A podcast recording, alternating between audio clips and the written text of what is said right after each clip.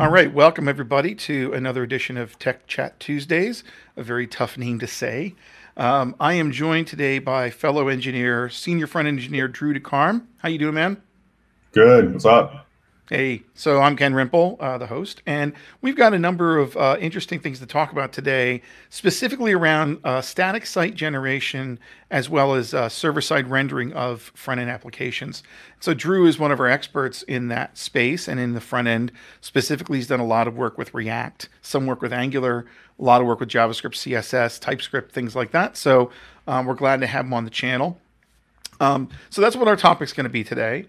Uh, and then before we start with that, I just want to go through a few little pieces of news. First of all, let me share my screen here. Um, so if you go to youtube.com slash chariot solutions, you'll see our playlist for this show if you happen to stumble upon it. Um, also, we are a podcast and you can subscribe to the feed. Uh, so, for example, if you go to playlists, Tech Chat Tuesdays, I'm not going to play this again, stop. Uh, you can subscribe uh, and click the little bell for reminders. If you're a YouTube person, you've heard that way too many times.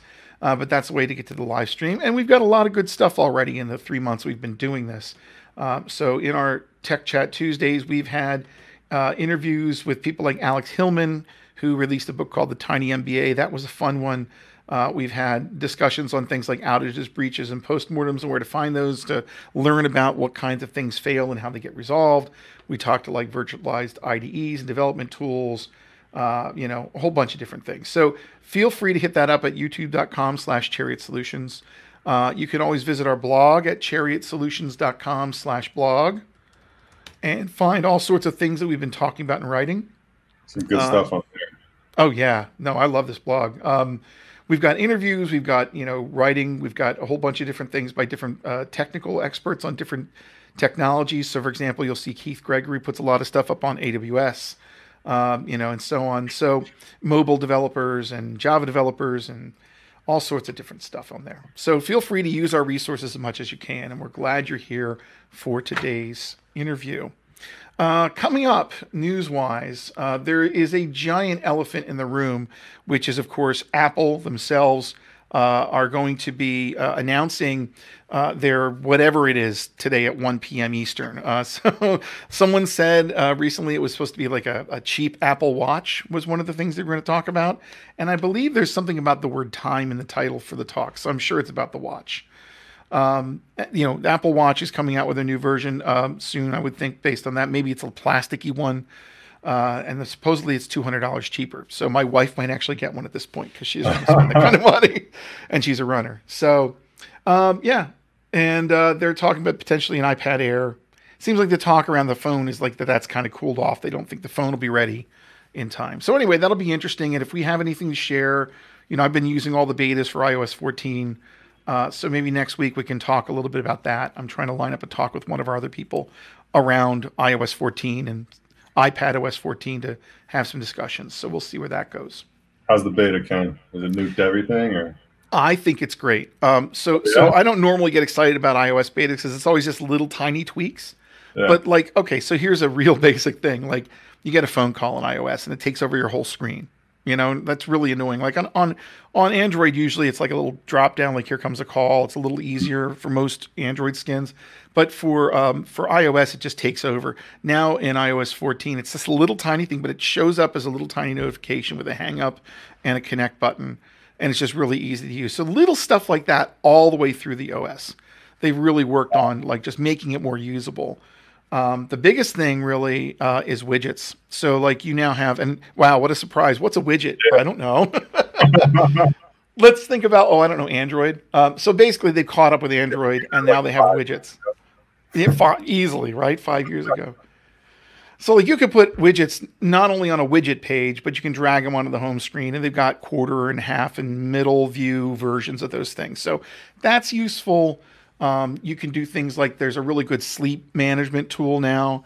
So when mm. you hmm. go to bed, you can put even like actions. I just saw this on beta 8.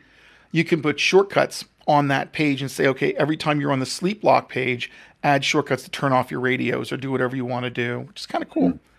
So just a lot of cool stuff like that. Um, so there's stuff to talk about on on the iPad. What I really like is the the Apple Pencil. You can actually write in handwriting on the screen in fields, and it will fill them in. If I had good handwriting, that'd be great. But you know, so, so that's pretty cool. My partner Heather, she has the iPad uh, Air, like the iPad Pro, the big one. Oh and yeah. she uses pencil all the time. She's really into illustration. She's like a fantastic um, artist. That's Um, awesome. and that thing has like saved so much time for her. She loves it, so she'll be stoked about that. I mean, I'm Oh, yeah. I'm like the worst user for Apple because I have like seven or eight pages of apps, and all I do is pull the pull the search bar down and just search my app and just select it there. I have no Yep. idea where my apps are, so oh, maybe, that's maybe another thing. update will help. No, it will because um, one of the things I don't know if I could do this, but uh, one of the things they have is they've got this app library thing now. I don't know if you can see this here. What a great camera shot, right? Yeah, But they have an auto organized app library, so they do it oh. by categories. Yeah, and so you know, and then you can pull any of those off. You can right click on them and add them, or look at the whole view of those types of applications. Now they set the categories up, so I'm sure that'll be fun for people. Perfect. Yeah, so. It's like trying to find icons that other people named. Is it settings? Is it cog? Is it gear? I don't know. exactly. Yeah, so it'll be interesting to see where that goes. Um, so that's that. Uh, we also have some upcoming events. So on the Chariot Solutions uh, website, there's an events tab. It's actually under resources events. I know we kind of categorize things to try to keep things in the menus, and I'm sure there's a usability person would tease us for that. But under resources events, so all this code build we can stomach in 45 minutes. This is my snarky title. Uh, no one loves build tools. Uh, they're always you have to get things done in them. And whenever you wade through a new build tool or a build orchestration tool, there's usually just a lot of stuff that's you got to know by doing, right? Or someone sitting down with you and saying, "Hey, here's how you run the code build locally so that you don't have to submit it 50 times and wait a minute and a half to five minutes each time to get an answer because you had a missing comma somewhere. So um, that's the kind of stuff I'm going to bring up. So we'll have 45 minutes or so of lecture and then question and answer. Uh, and that is for Philly Tech Week. So you can go to our events page, uh, chariot.solutions.com slash events, and uh, you can hit up that one again, right off of resources events. Uh, and then sign up. It's free. It's at 10 a.m. Uh, next Tuesday, uh, the 22nd. Also, uh, we have something coming up that we haven't really like put on screen yet, but we're doing a Java at 25 event. Uh, we have a special speaker lined up. So look at our Twitter feed at, at Chariot Solution uh, or on our webpage under events, and you'll check that out soon when that comes out. All right, so that's the main thrust of it. Um, oh, and of course, I'm showing you all this stuff without showing you. I do this every freaking time. Hey, look, everybody, here's the screen. Wait a minute. I had it all memorized, so See, that's yeah, that's good. So there's all the code code you, code you can stand, uh, code build you can stand, uh, events, and right there it is. All right. Uh, also, I don't know if this has happened already. Let me see about the ProductTank. Yeah, that's already over. All right, good. So we'll leave that as it is.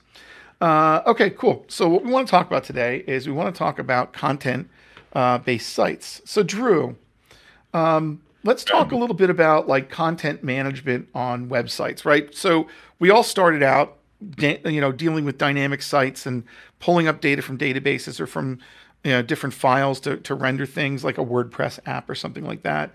Um, but th- for a long time now, people have been generating uh, content-rich sites. Uh, tell me a little bit about how you ran into that, and uh, specifically around Gatsby.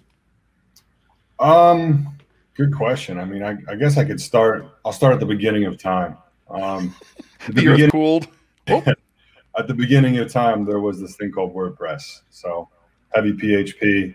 Um, you did a lot of the um, server and client interactions um, all within one big package, and then you deployed that as sort of a single entity. Um, then people realized it was slow, and JavaScript, you know, took off, and everyone was like, "Hey, you know, JavaScript is the greatest thing in the world." And then we had these single-page frameworks. So as far as content goes, content had to shift. So you saw a lot. The trend you're seeing now these days is shifting your rendering solution away from your content, right? So you have these content management solutions like Contentful, Prismic. Um, you know, there's uh, like Webiny, um, all sorts of things like that. Um, so you know, if you were a, a heavy engineer and you were really into into making your own solutions backed by content, that's kind of the stack that you chose. Now, there's other other solutions out there which people are probably more commonly um, commonly used to is like Squarespace and uh, Weebly. Um, and those are your site your site creators. So those have sort of like a monolithic approach to it, and more of like a GUI where you can go up and you know edit your content and edit yeah. your website at the same time. Um, so you know, from WordPress being what it was, there's obviously a massive evolution in how you can build a website or build a um, you know, a content based um, marketing site or anything like that. Um, but you know what what I've really seen come to light is the maturation of the frameworks that use um, some of the headless CMSs. So things like Next, things like uh, Gatsby. Um, you can even go as far as like you know uh, Vue. Um, I'm not sure if Angular. I don't know if Angular has their own um, sort of their own tie into that. But pretty much anything that you use a headless CMS that has an API, you pull data from the API, much like you'd use in a single page application, and then you render your you render your content. Mm-hmm. So um, from that perspective, it's been it's it's it's really tough to keep up with this stuff too because these things oh, get so fast. Yeah, yeah, it's like the light of speed um, or the speed of light. So.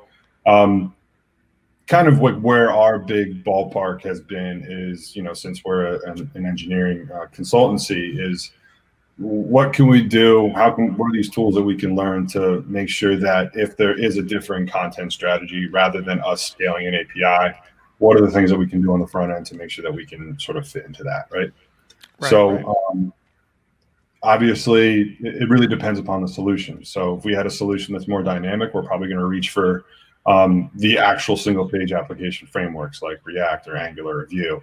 Um, but you know, if we do marketing sites or if we work, work for the client that's trying to build out their existing content strategy and have a bit of a more um, you know custom built solution, then we would start to look at some of the frameworks that do provide static static generation. So um, it's it's really just kind of all over the map, and I think my answer is kind of all over the map right now. Um, it's it's Gatsby and Next have kind of reared their head, especially in my area of expertise, um, to to be like sort of the major players, which you can work with any sort of any sort of content strategy, right, or any sort of right. strategy in general, right.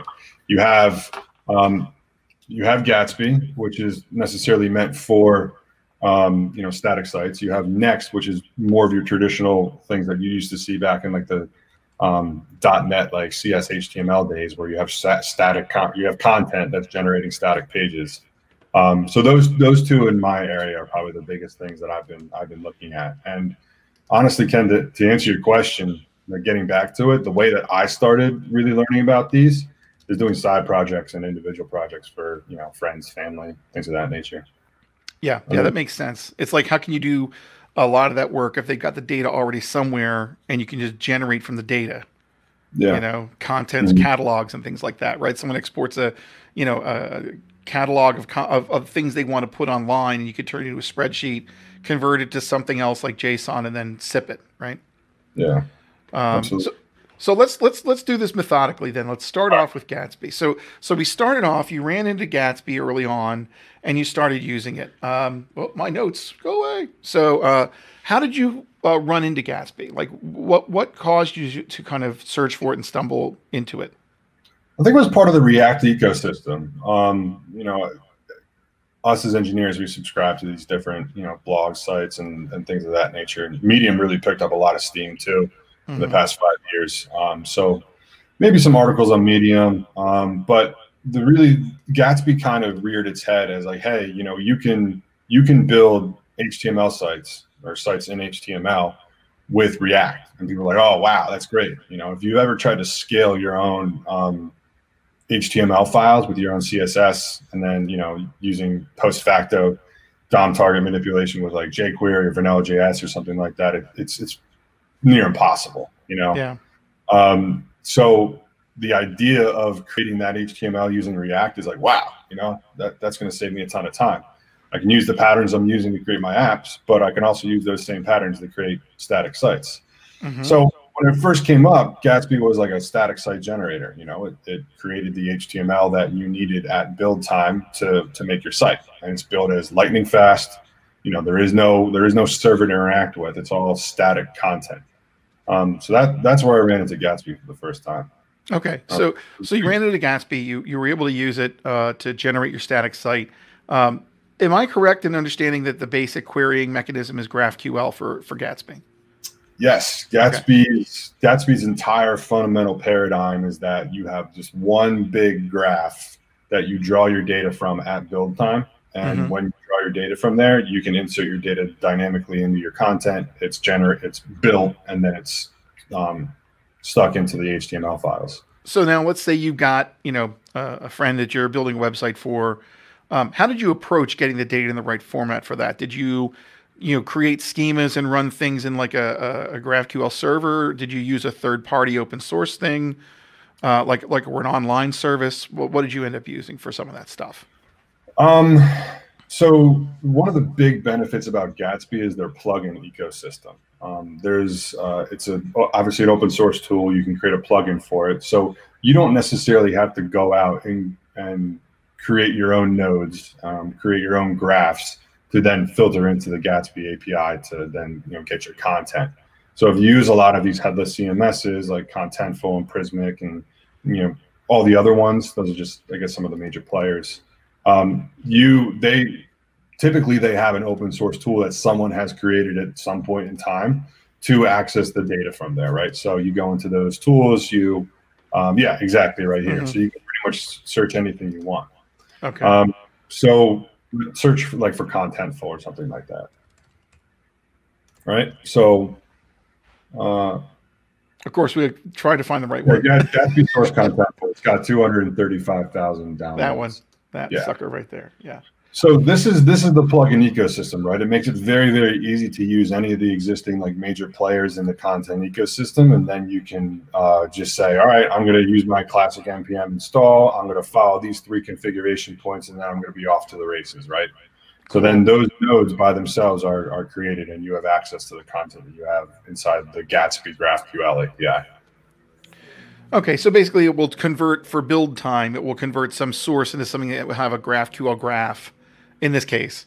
Um, even if it was some other format, it's going to put it in a format that you can then query in a GraphQL format, so that that's the lingua franca of this thing is to get it going. Exactly. Okay. Cool. Yeah. So let's say let's say for instance that a content management solution doesn't have a GraphQL API, right? Mm-hmm. They have like a traditional REST, um, you know, REST solution. So what Gatsby allows you to do is call those endpoints um, for whatever you have um, and then it, it, gives you a couple of API points that you can take that content and filter it into the existing uh, framework for the, the graph that Gatsby is expecting.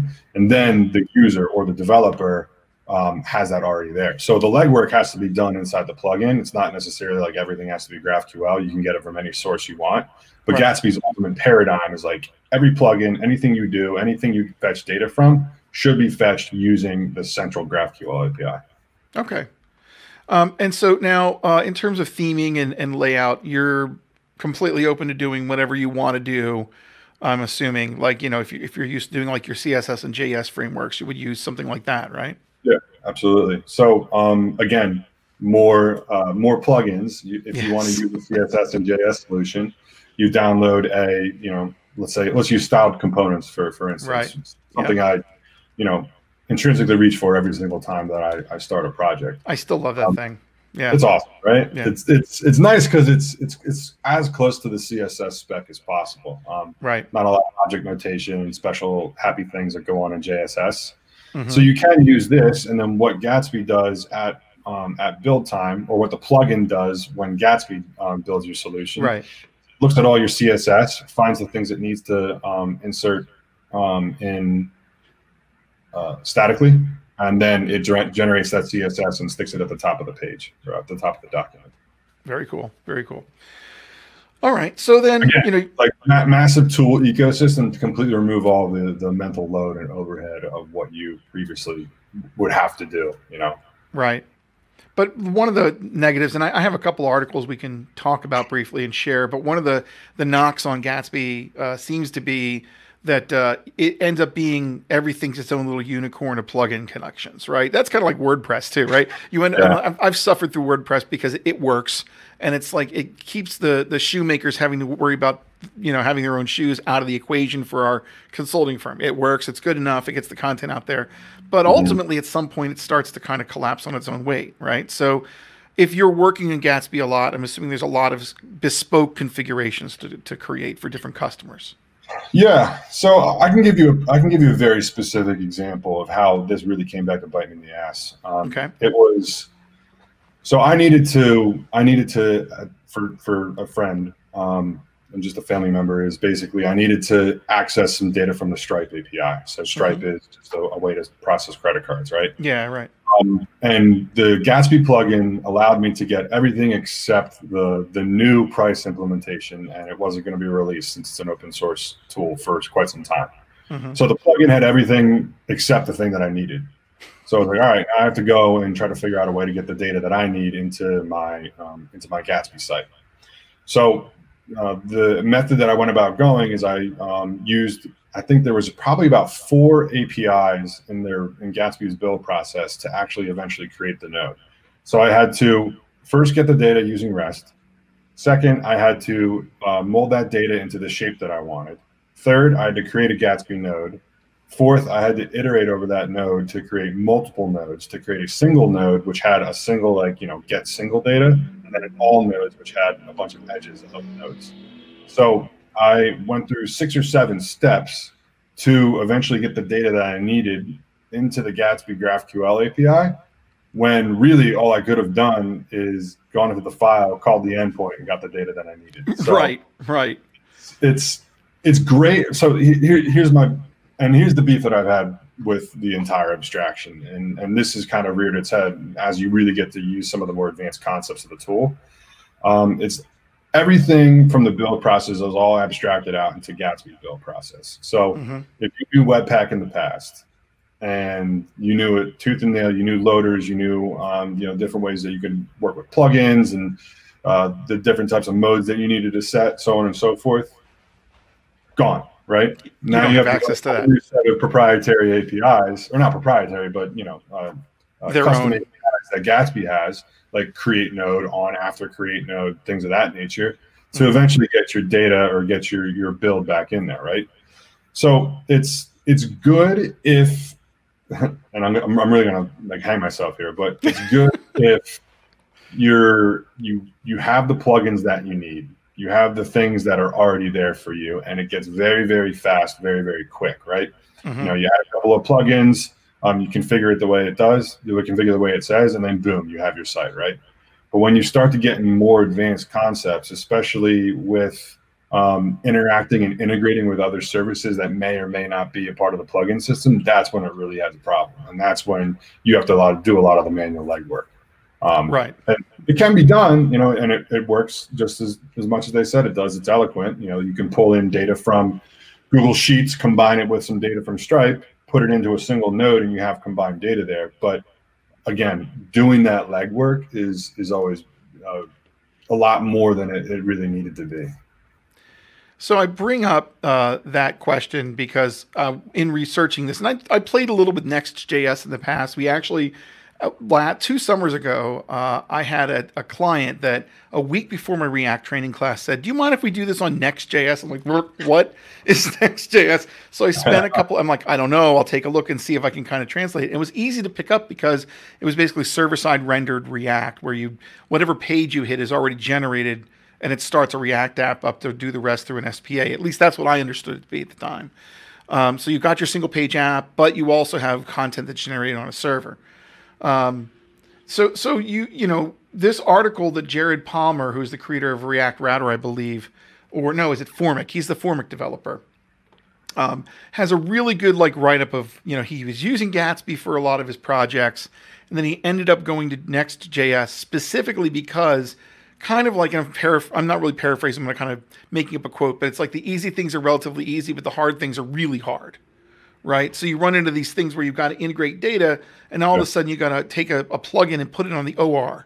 So you're dealing with operating through a plugin, fixing it for yourself. And if we scroll down, he has like a whole like uh, you know discussion about like what he had to do to deal with converting an RSS feed. Like he was doing a podcast. You know, it's not in GraphQL it's an XML because RSS is an XML format that Apple invented, you know, 20 years ago or whatever, 15 years ago, uh, and he had to convert it to. So this is what this his plugin ended up doing was fetching an RSS feed in XML.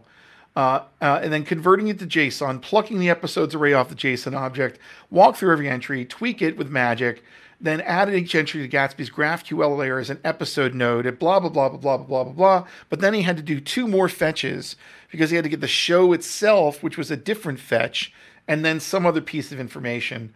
Uh, and so he's just like, this is painful, you know? And then when it blew up, it just said, yeah, I blew up somewhere around here. Yeah, it's the, the, the error notification system is brutal. Uh, that system has, or that notification system has been abstracted away from the original Webpack internals. So, you know, the errors that Webpack would throw, you don't know them anymore. You now just you get like Gatsby node.js, right? Like it's the generated node file. like, what do I yeah, do with this? That's symptomatic of a framework, right? You do the things the framework says, you know. Yeah. And if I if I had another session right now, I could go into all the things that I don't like about Angular. Just because don't put me in a box, right? I did that to you on purpose. Yeah. I, I, I um, must say that at full disclosure, uh, disclosure, I forced Drew to, to wrestle with Angular on the prior project just because I wanted to see him sweat, and he still didn't sweat. um, yep, yep, yep. So yeah, so the client wanted that, but you know, it's the kind of thing where you know you're right. You get hooked into the framework, and the framework can leave you flat. Yeah. Um, all right. So anyway, so you ran into uh, for a project you're working on now, a reason to use this next framework we're talking about, which is Next.js. So let's talk a little bit about the difference here. So, you know, Next.js is another open source framework. What does it do? So the the big selling point of Next.js is that it's your traditional server side rendering. Um, so basically, what that means is that um, when you when the client goes and requests a page, you're actually getting the full HTML page that is rendered on the server. So outside of Gatsby, what happens is Gatsby builds all of your files. Let's say that you have a home page, right? When you run Gatsby build, it'll build that page out and it'll stick it in your um, in the files for the the website statically, right? Um, when you use Next and you have dynamic content on your home page, Next will create that on the server and then it will send it to the client. So um, basically, you have all of the um, all of the I'd say the traditional means of um, what we used to develop with, where you would actually create HTML on the server and then send it to um, send it to the client. So it's getting kind of back to the whole roots of of you know web development, web web application development. Um, but you have a lot of the benefits of working on the server, right? So you can choose if you want to do things um, dynamically, to do things statically, you there's a lot more improvements that have come over the past couple of months. I'd probably say past year um, mm-hmm. for Next than um, that have made it kind of like a, a, better player than Gatsby. They're a more extensible player, I'd say. Well, um, so, to that aim, right? You have access directly to the Webpack tool, right? Yes, yes. So uh, next big, next is like big idea was, hey, you know, everyone at, up to this point has probably learned Webpack or fought with it in some in some form or fashion let's not create like these ridiculous abstractions over an existing tool. Let's, you know, uh, provide provide some sort of hook-ins that you can actually um, create your own Webpack configs or your own Babel configs. That's a whole other thing if you're not using TypeScript. Mm-hmm. Um, um, let people do things the way that they have been doing for a while. Um, if they were if they weren't using uh, Create React app, um, but at the same time, let's give them some APIs on the server side that can make their development experience a little bit better um, and ultimately give you just a better, better client, a better client experience as well. So, am I correct in saying that when you download it, if it, if you truly generated some content and it's mm-hmm. pages you can hit and they're pre-rendered, you can also get a re, uh, fully running React app on the client side once you hit a page that is components. Exactly. Yeah. So the two things that Gatsby and Next do the exact same way, or I'll say four things. I'm going to go, I'm to compare and contrast two things. Yeah. Um, both use React to render your HTML, right? Mm-hmm. That is that's the biggest thing. That's the biggest selling point of both of these frameworks, and they are frameworks. Um, the second thing is that if there is dynamic content on the page that the build system can't um, understand as static content, um, it will create JavaScript chunks for it. It'll create just random JavaScript chunks that you're used to seeing with Create React app um, and it will insert those into the head of the document that it serves. And then when the document is loaded, you basically says, all right, I've rendered all the static content, and now I'm going to rehydrate the page using React. and then you can render, you can run the rest of the page in React. So it's kind of like a hybrid rendering strategy where you serve as much static content as you possibly can to get your first meaningful paint. Mm-hmm. Um, and then based upon the next data, um, or sorry, the data that you have that is relatively dynamic, React will be instantiated on the page, and then um, it allows you to run the rest of your React code as a traditional React app. Um, so, so, does that include like other links? So, for example, you you create some links to a routed to page, right? It's not running mm-hmm. React router; it's Next router, right? Yeah. So each each routing mechanism uh, ties into the, how the framework decides that routing is going to work. Mm-hmm. Um, with Gatsby, and the thing that we're using our um, our existing client right now is we're using that sort of hybrid strategy where we're trying to render as much static content as possible first, right. i.e., pages, and then rehydrate the page with React. Um, but where that kind of broke down is the fact that um, we require authentication on every single page. So most mm-hmm. every single page right now is a dynamic uh, is a dynamic page. Um, so I lost my train of thought. Where was I going with that, Ken? Uh, so, so, we're talking about the the oh man, so do I. First chink in the armor. no, so, so so basically, um, the point being that you've got like React on the client side for the the the next style of doing things. You actually download a, a React component, but then you want to route somewhere else, which was oh, where I was yeah. going. Yeah. So when you route somewhere else, uh, the framework understands whether you're going to an actual page or whether you're going to a dynamic route. Um, mm-hmm. And dynamic route would be um, anything inside of React. So Gatsby's main strength is that it allows you to render all of your static content as possible. Let's say you have a marketing site paired with a um, application, mm-hmm. um, sort of the same domain, not on a different subdomain. Mm-hmm. You can render all of your pages that you want as your marketing site, and then you can have a link that goes out to a dynamic portion of the application, and then from there, it's a traditional React application. Okay. Um, where Next gives you the gives you the same ability, um, but a lot of that intelligence isn't done at build time. The intelligence is done on the server. So you're still going to be getting a, a, HTML page that is actually very, very fast and can be rehydrated with React.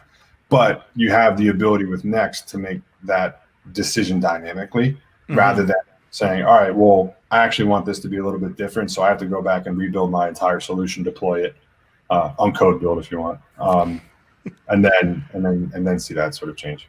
Right. Okay. So the other thing that I saw that was a big deal is that they don't really force you down a road for a lot of things. So, for example, the querying mechanism could be anything you want, even Node file APIs, right? Mm-hmm. Absolutely. That seems to be a huge advantage. It, it really is. I mean, there, there's a big push, especially from the way that I, I engineer, is to co-locate, co-locate certain topics and certain ideas, right? Mm-hmm. So we went from this whole division, especially when Redux was introduced. Like you have to separate all your files by their concern, not necessarily by their feature, right? So yeah. now there's a push to pull everything back toward this, this group feature. So if you instead of like making all the calls that you need in you know in a separate place, let's say that you have a page that needs to be duplicated 500 times for 500 blog posts. Next allows you to do all that um, data fetching, all that rendering, and all that, let's say, dynamic intelligence right in one file. So you don't have to have like four editors open at once, looking in six different places, trying oh, to track exactly where things are going. So the beauty of that is that there's no magic sauce behind it. It's like you you fetch your data you need for that page. Um, you use some of the APIs that Next provides to either render your content um, in traditional SSR, whether you want to render your content statically, or whether you want to just use, um, you know, like I said, the traditional SSR, and then you give the page to the client. Gotcha. I'm actually uh, throwing up something. This will be a bad move. Um, for sure, it's going to be screwed up. Um, but uh, let's see here. We have like there are a whole bunch of examples on their website of like integrating with a, a bunch of different types of content types, right? So if there's a a REST route that you want to integrate, right? There are samples for that. Um, and if I remember correctly, let's see if I do this right. There's a method. Of course, I won't be able to find it now. Uh, yeah, I won't be able to find it now. Figures, uh, but uh, the the method is like there's a there's a callback API, right? So just like all the other React uh, features. There's there's like a method that you call in React to generate the dynamic content uh, or the static content, I should say, as it's running through through and doing the build, right? Like correct. You, you, implement a method like uh, get something or other. Uh, yeah, everything with Next is uh, get static props if you want to render a static page. Well, thank um, you for that. um, another one with Next is uh, get initial props, which basically gets the initial data that you need to serve to the page. Mm-hmm. Um, another one is uh, get server side rendered props, um, and then so there's there's different APIs that that Next provides you to be able to feed the data to the page or get mm-hmm. the data the page to render a certain way. Gotcha. Yeah, I was trying in real time to find something, which is always a failure. yeah, I, am not. I'm not afraid of that anymore. I, I felt the pain and all the nerves are damaged, so it's okay now. um, any other advantages do you think for for using Next over something like Gatsby that you've you've found that are really useful?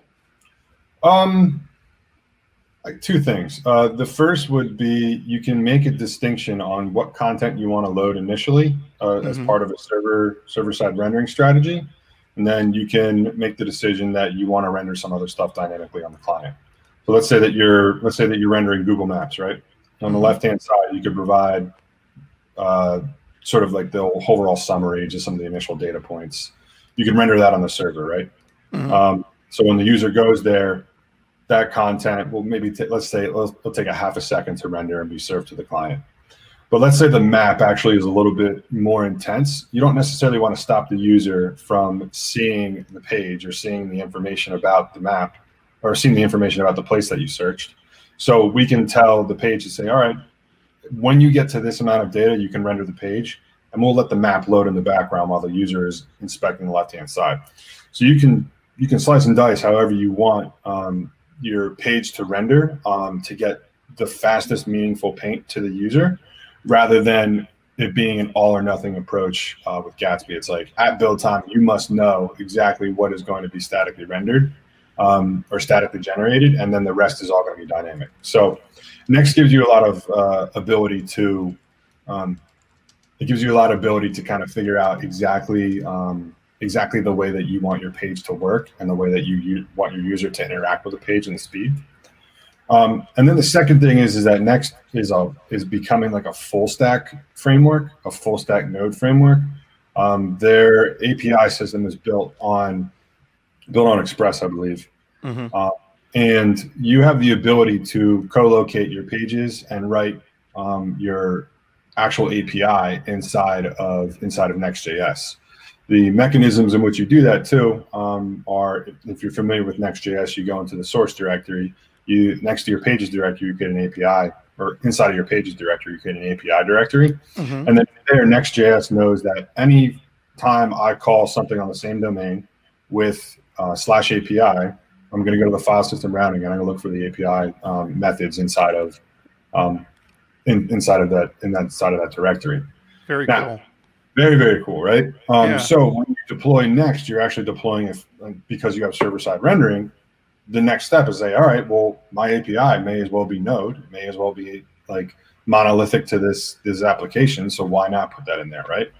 Right. Now the added benefit on top of that too is that you have the ability if you deploy your application to Vercel's uh, hosting system. I think for teams it's like twenty bucks a month.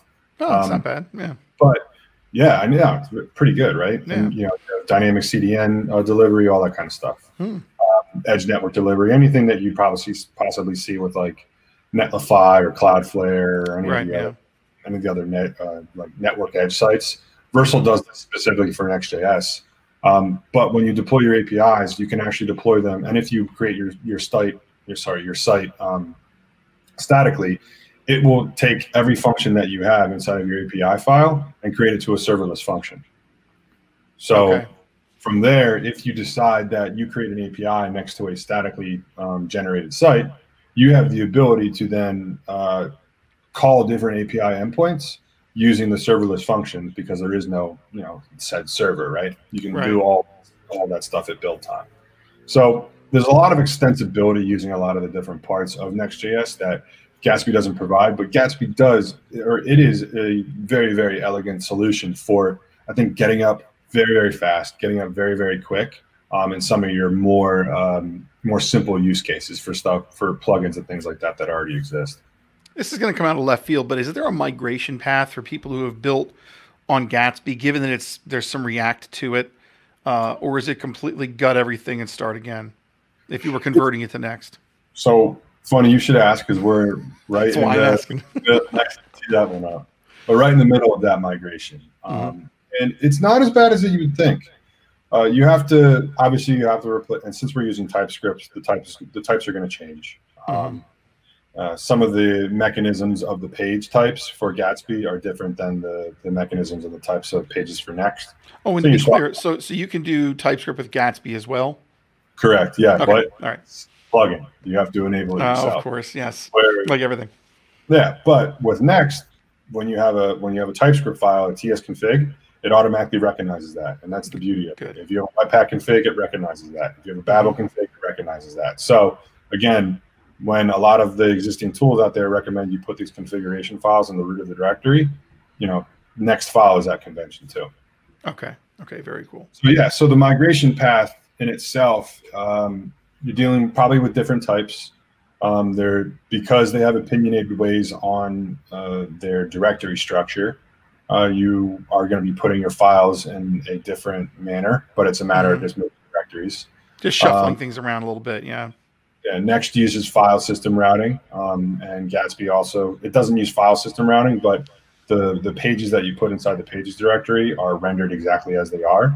Mhm. um, where there's a couple of different if you want like a let's say you want like a blog slash whatever the slug of that blog is um, next requires you put it in the semantics that they have which is a file name with brackets around it which kind of make the idea of the file name being dynamic. So outside of the routing outside of the sort of directory shuffling um, and then outside of the linking too they both provide uh, their linking mechanisms. Like if you click on a link on a page you have to click on a different it brings you to whatever the framework decides is the Mhm. link so there's not too many semantics i mean at the end of the day it's react and if you build your react application correctly you should have architected your features away from the pages Yeah, absolutely, yeah. ostensibly, you know, all you're doing is moving pages.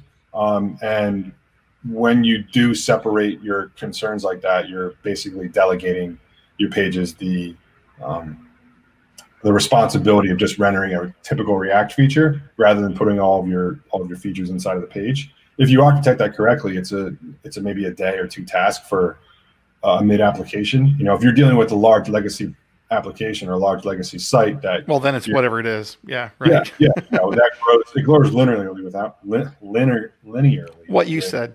Yeah, Yeah, exactly. I have the same Uh, problem. First, it grows linearly with how many uh, instances of a page that you have, or how many Right. instances of a um, of a route, or, or something of that nature. But Right.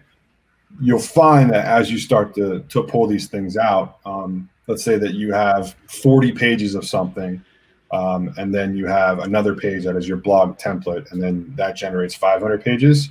Mhm. You'll see that instead of having to provide all 40 pages plus 500 with the same GraphQL API, you can co-locate your concerns, and then that page is only concerned with the blog post that you have. Um, so it's as you start to do it, you feel a lot you feel a lot better about yourself, where you can delete a lot of like really large, you know, forced configuration files. So Yeah, that feels really good whenever you have to when you can get rid of junk that you just had to do for a framework and it just works the other way. yeah, Oh, I wanted to clear up a couple things. So, um, Angular does have server-side rendering. I just didn't remember the name of the tool. It's called Angular Universal. So they do, but also you mentioned Vue, and that's true. Uh, Vue uh, is creating an SSR version of itself too. So, you know, if you were a, a Vue developer and you were looking for the same kind of feature from Vue, you could look into what they're doing uh, as well. Yeah. Um, you know, server-side rendering certainly is one useful thing to take a look at. Yeah, I think the really interesting thing about React, though, is you know Vue is a framework, Angular is a framework, right? They already have these conventions on things that you should be putting inside of the DOM to render certain things, so on and so forth, right? Right. When it comes down to it, React is ultimately a library, so there could be anybody out there interfacing that library and putting it into their own framework. So, like Yeah. I said, before, Gatsby's a framework. It, at, you know, you do things a certain way with them, but then you have Next.js, which serves a, a pretty similar purpose, but but still has a lot of other like more extensible features, and it's using React in their own way, right? So. Yep. Ultimately, you're building a React application, but depending upon the use case you have, you can use different frameworks, and that I think is a really like uh, it's a really it's a really nice thing to have have choice because Yeah. know, What if you Um, have, and this is another completely out of left field thing. You know, you, you've got React developers who subscribe to React with some sort of state store, and let's say they used Redux, uh, and they want to add some, you know, server side rendering to those applications. Is it possible to take an almost completely fully fledged React application with the router and Redux and add Next.js features to it, or you know something like that? Or are you basically kind of having to re-architect a lot of that stuff? I don't think you really would have to re-architect a lot of stuff. Um, I, I haven't done that before. I haven't used Redux in like two years. Yeah, it's a thought experiment more than anything else for me. You know. Yeah, I'd have to check into it and into the way that they actually would recommend it. But like the community goes, you know, it, it's it's probably already documented. It's probably already been done so many times, and I'm sure Next has a very opinionated way on how you would manage Redux, right? Yeah, probably, probably. Okay. All right, cool. Are there any other tools besides Next and Gatsby that are on your radar for this kind of uh, process? Probably. I don't, I You're in know the thick I of it with Next right now. Yeah, Yeah, there's not enough hours in the day to research the entire ecosystem. it's very true. Um, most of the most of the the things that I've seen recently coming out have been more on the content side. Mhm. Uh, Next and Gatsby have kind of been in this. I call it like the HD DVD like Blu-ray fight. Am I dating myself right now? I don't know. Uh, I uh, think so. Yeah, yeah. Welcome to the group. yeah, you have these these two like similar concepts competing for sort of the um, there are two major players competing for the the market cap, right? Mhm. Um, but on the content side, it's kind of free form. So you have uh, serverless content management. You have um, you know let's call it hosted content management. Things like your um, uh, your contentfuls, your Prismics, your I think Webiny is maybe Webiny is a, another site. I, I can't I can't remember, but yeah, you know that's right. Yeah. any- anything derivation of, of, of contentful is is kind of like your more content experience. So there's a massive explosion going on as far as like that goes, right? You Right. can do anything you want with your. I mean, even sir, even WordPress has their own API now. So all right, you don't want to use WordPress, you can use still use WordPress to host your data, but you can use whatever framework you want because it's a headless CMS too. Right. So I see a lot more going on in that area than I necessarily do in the um, in the rendering tools or the, the frameworks around React. One one other note to make is that if you are generating content, you still you have to schedule these generations to happen in some way, shape, or form, right? So, what are some of the tips that you might have for people that are managing that? Well, your biggest thing, let's say that you're using Gatsby, right? And you have someone creates a new blog post. I mean, this is such a canned example; it's ridiculous. Um, Sorry. So. I create a new blog post, but I have a static site, and let's say I'm a content manager. I'm like, why is my site not rendering? Why am I not seeing my blog post? Well, it's because your solution hasn't built right yet, right? It hasn't rebuilt because there's new content there. Um, a lot of the major players now all have webhooks, um, and if you go to any um, modern out of the I'm gonna I'm gonna go out of the box right now. I know we're really heavily invested in AWS, and we can do all the custom configuration we want. Yeah, let's let's say- put that aside. Yeah. yeah You know, let- let's go let's go beyond that. Hmm. Netlify's, your renders, Mhm. your um, Vercels, your um, trying to think of some more. Now is another one I've heard of. Now, well, now was now basically is synonymous with Vercel. That's what they're that's what- Interesting. That's where it came from. Okay. Yeah. Um, so yeah, like those those those solutions say, all right, in order if you want to redeploy your build or redo your build, um, here's the webhook that you call. So you when in your content systems, you can basically say, when I change my content, I want you to call this specific endpoint, and that'll retrigger a build. So you, a lot of the ways that you would retrigger builds is uh, dynamically through webhooks. That's kind of the only way. Uh, it's, it's more of like an industry, st- not industry standard, but more of an accepted standard when you kind of get to these tools. Yeah, it's like with a lot of CI tools, for example. That's your your webhook triggers everything, so it's Mhm. similar. Yeah. So instead of scheduling something with cron, you'd make sure that whenever the content's been updated, you trigger a generation of the site, and then hopefully have a good notification system for when that doesn't work, so you can figure out what blew up and keep the old site there. I would guess. Um, yep, typical typical emails, typical text messages. Yeah, right. Exactly, typical CI. Okay, cool. Uh, this has been great. I really appreciate you spending the time on this with us. This has been really fascinating. I think it uh, a lot of people are interested in this, and it's good to hear someone who's been working with it for a while to to get a feel for like what what kind of issues you run into and the types of tools you use. So, really yeah. appreciate it, Drew. Of course. I mean, when it comes down to it, I would completely suggest using a React framework. Um, pick which. No, you.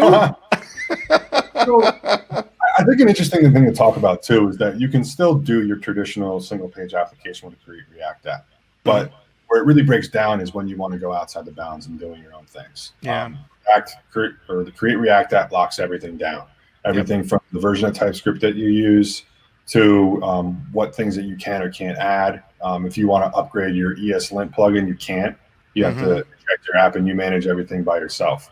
Right. Whereas Gatsby and Next, they offer two different varying uh, approaches on how you interact with the build system, but they do take care of the builds for you, but they give you a little bit more room to breathe if you do want to edit certain things and, and adjust certain things and, and tweak certain things. So, you know, ultimately, don't, and I, have done this before, um, don't build your own Webpack config.